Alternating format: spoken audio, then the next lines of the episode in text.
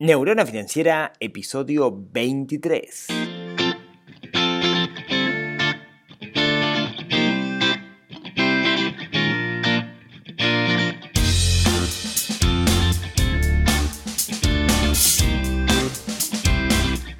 Bienvenidos al podcast Neurona Financiera, donde hablamos de finanzas personales, donde hablamos de inversión, donde intentamos dominar el sutil arte del dinero y no que el dinero nos domine a nosotros. Mi nombre es Rodrigo Álvarez, soy el creador de neuronafinanciera.com, un sitio web donde hablamos de todas estas cosas. Este es el episodio número 23 del podcast del 5 de diciembre. Se nos acaba el año, como vengo diciendo hace tiempo, se nos está acabando el año. Hoy vamos a hablar de un tema... Mmm, que a mí me interesa mucho, que a mí me interesa mucho y ahora les voy a contar cómo, cómo llegué a él. Pero antes de eso, antes de eso, quiero hacer una fe de ratas del episodio pasado. El episodio pasado, el episodio 22, hablamos de bolsa, hablamos de acciones más que nada, más que de bolsa. Hablamos de qué es una acción, cómo se construye, etcétera, etcétera. Y me mandé dos, dos, macanas y quiero agradecer a la gente que me, me comentó para decírmelo. En un momento, eh, cuando estoy hablando del value investing, digo Paul Graham como el padre del tema y en realidad debí decir eh, Benjamin Graham, no Paul. Eh, ahí me, traicionó, digamos, el, el, informático que llevo dentro. Y después, un poco capaz que quedó la idea que yo decía de que el value investing estaba más, mejor dicho, yo, hablaba de que el mercado demanda mucho en cómo se mueve cómo se mueve el precio de las acciones, digamos, la percepción que tiene el mercado. Y el value investing justamente, digamos, lo que intenta es olvidarse de la percepción del mercado e intentar ver cuál es el valor real. Y capaz que no, no fui muy claro en eso. Entonces alguien me dijo, che, como que estás bastardeando el value investing.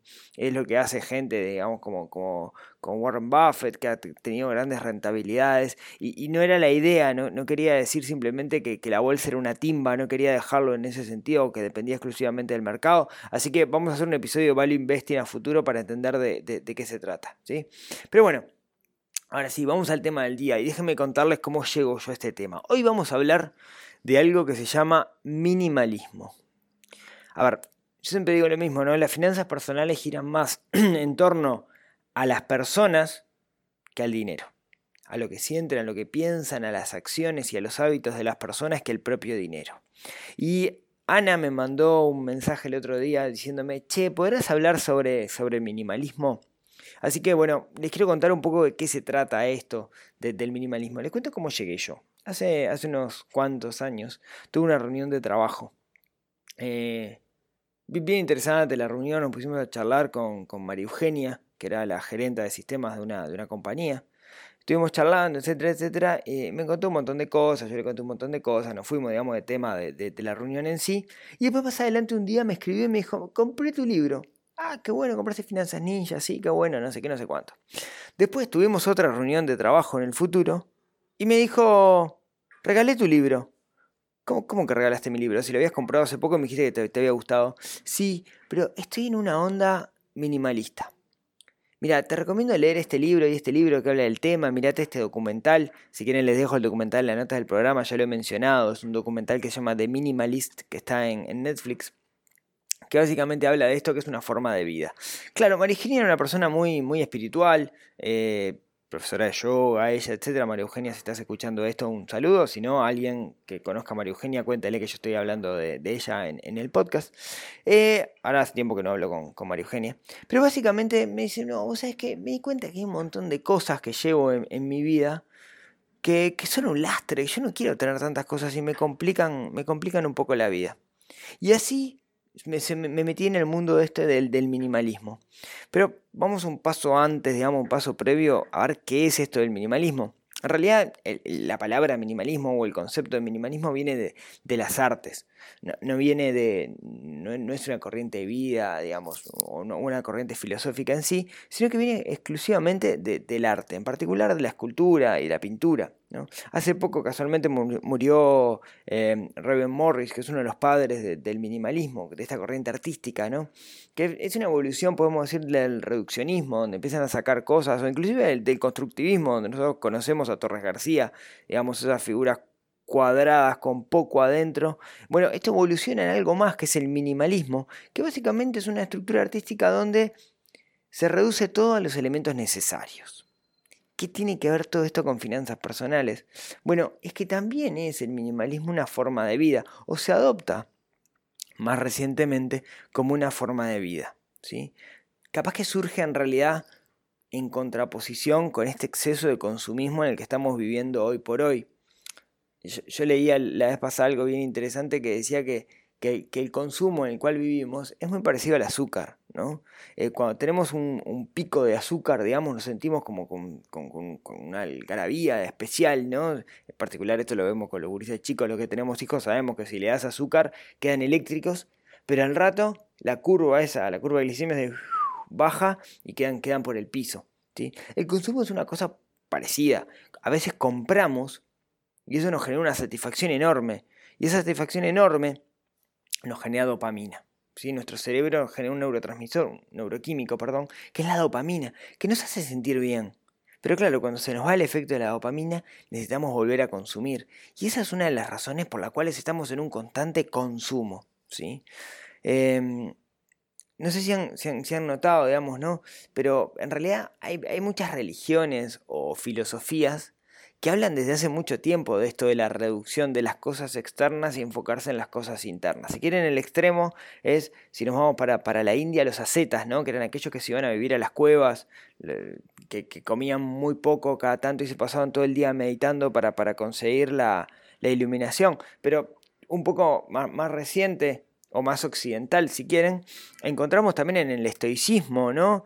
Eh, no sé, eh, reflexiones de, Marco Aurelio. Eh, de hecho, recomiendo, si no leyeron meditaciones de Marco Aurelio, se los, recomiendo. Son como frasecitas, digamos, de, Marco Aurelio, que es como uno de los padres del, estoicismo, que es una, una filosofía que yo en particular comparto mucho y he leído mucho, mucho al respecto, pero básicamente lo que dice es busquemos adentro en vez de afuera, ¿no? Eh, grandes frases como grandes riquezas, gran esclavitud, por ejemplo, eso lo dijo Marco Aurelio. O sea, hay, hay tendencias a esto en el pasado, no es algo nuevo por el mercado de consumo en el cual vivimos, sino desde siempre muchos filósofos dicen, che, busquemos adentro en vez de afuera.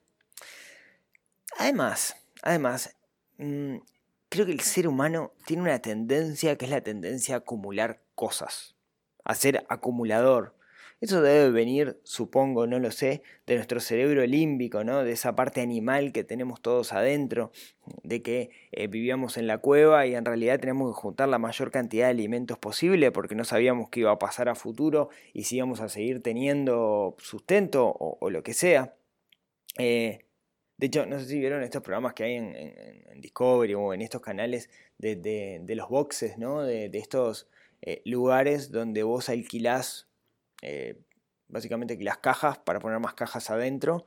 Y bueno, cuando dejas de pagar el fin mensual lo, subastan, digamos, ¿no? Pero acá en, Uruguay, que es un, país chico, que uno dice, che, en realidad eh, esto no, no pasa, está empezando a pasar. Hay empresas de estas que lo que te alquilan son boxes para guardar porquería, básicamente, ¿no? Para guardar cosas que no tengo lugar en mi casa. Yo no sé ustedes, pero yo vivo en un apartamento y realmente el tema del espacio es complicado, ¿no? En particular si uno tiene gurises chicos que, que, hoy por hoy en sus cumpleaños reciben un montón de cosas, es complicadísimo, digamos, guardar esas cosas, porque el espacio es limitado. Cuando vivía en una casa tenía un galpón iba todo para el galpón. Ahora es muchísimo más complejo eso, ¿no? Entonces, bueno, va tomando forma esta, esta nueva corriente, esto que se llama minimalismo, eh, que tiene mucho de, yo al menos lo reconozco mucho de japonés, ¿no? Creo que los japoneses tienen esa cosa del espacio abierto, pocos, pocos carteles, no, pocos cuadros en las paredes, ¿no? Una cosa muy funcional. En particular eso de lo que hayan ido a Japón saben que es porque los espacios son muy reducidos, las casas son muy chicas. Entonces uno, porque hay mucha gente en poco espacio, es muy caro de hecho, entonces uno tiene que eh, optimizar lo máximo posible. Pero también tiene una, cosa un poco más espiritual, digamos, que los japoneses tienen un mix ahí de, de sintoísmo con, budismo. Y básicamente ellos ven que, las cosas o cada una de las cosas o de los objetos que tienen les le ponen un espíritu.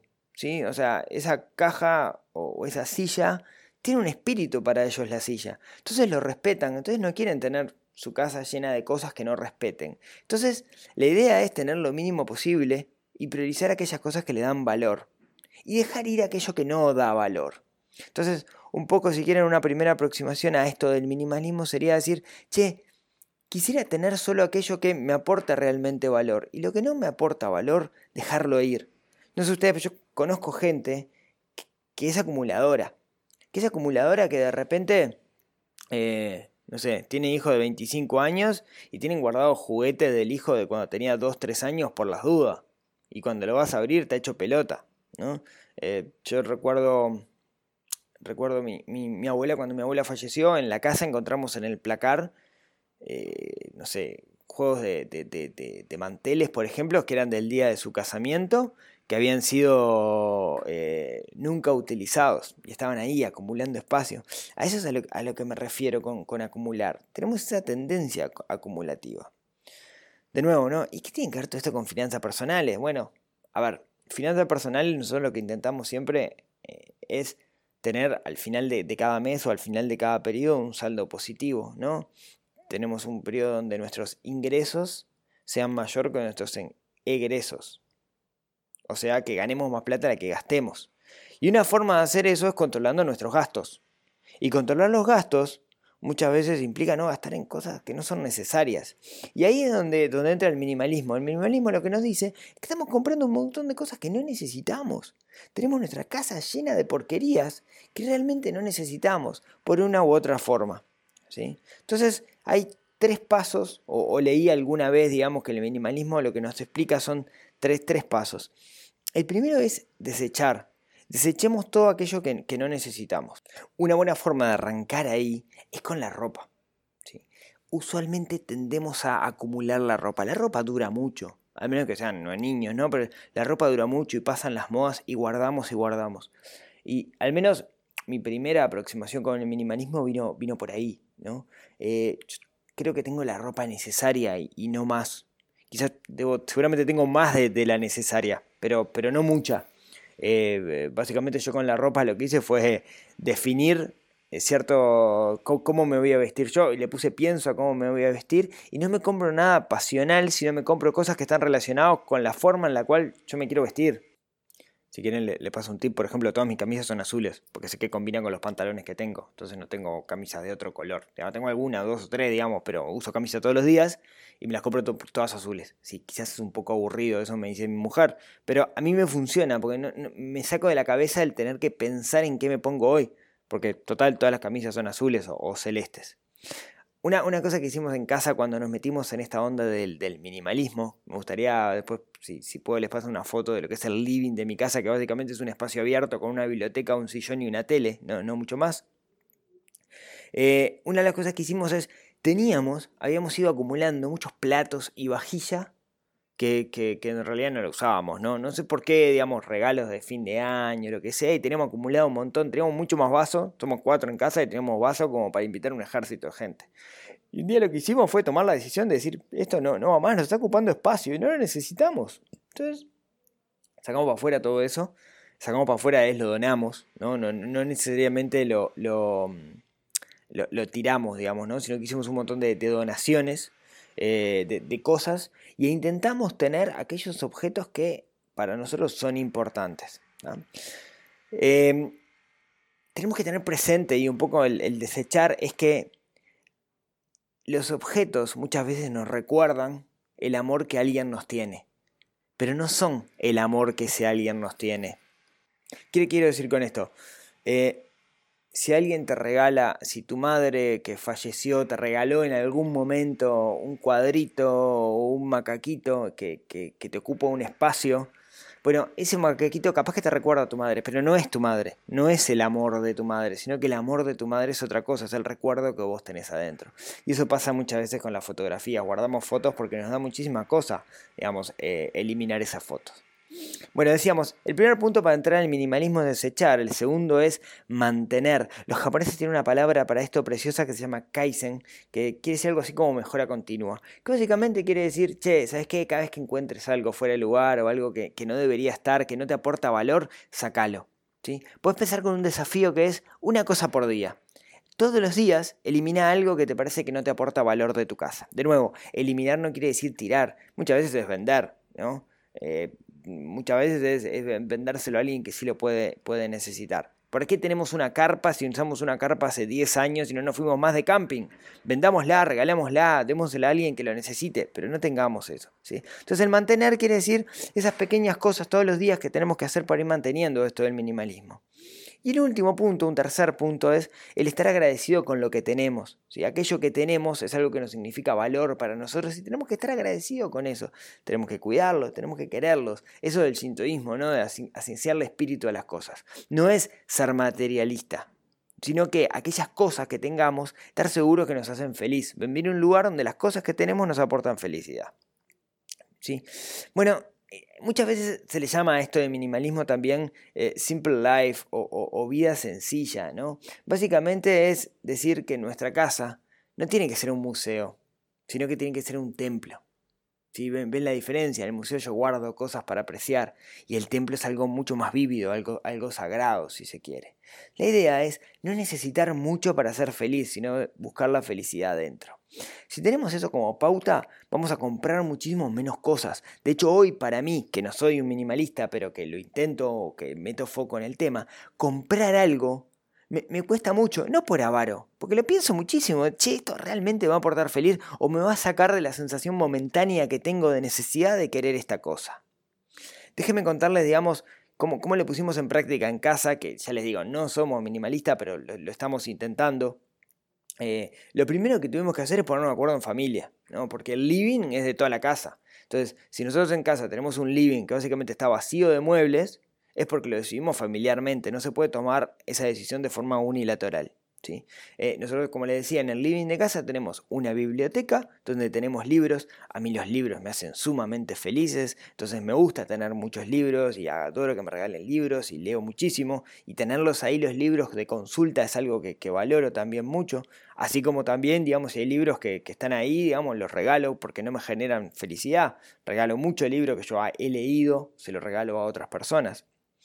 Eh, como les decía, sacamos un montón de cosas, pero eso no quiere decir que las regalamos. En ese sentido me saco el sombrero con, con aire con mi señora, que es una cra vendiendo cosas en Mercado Libre o en, grupos de Facebook y comunidades en las que está. Ella es muy buena en eso, tanto comprando como, como vendiendo. Yo no le hago asco al, al, usado, digamos, muchas veces. Es una tontería esa la de, ay, no quiero usar algo, quiero algo nuevo. Depende de lo que sea, pero en la mayoría de los casos, digamos, o depende de lo que uno compre, digamos, el nuevo es igual que el usado.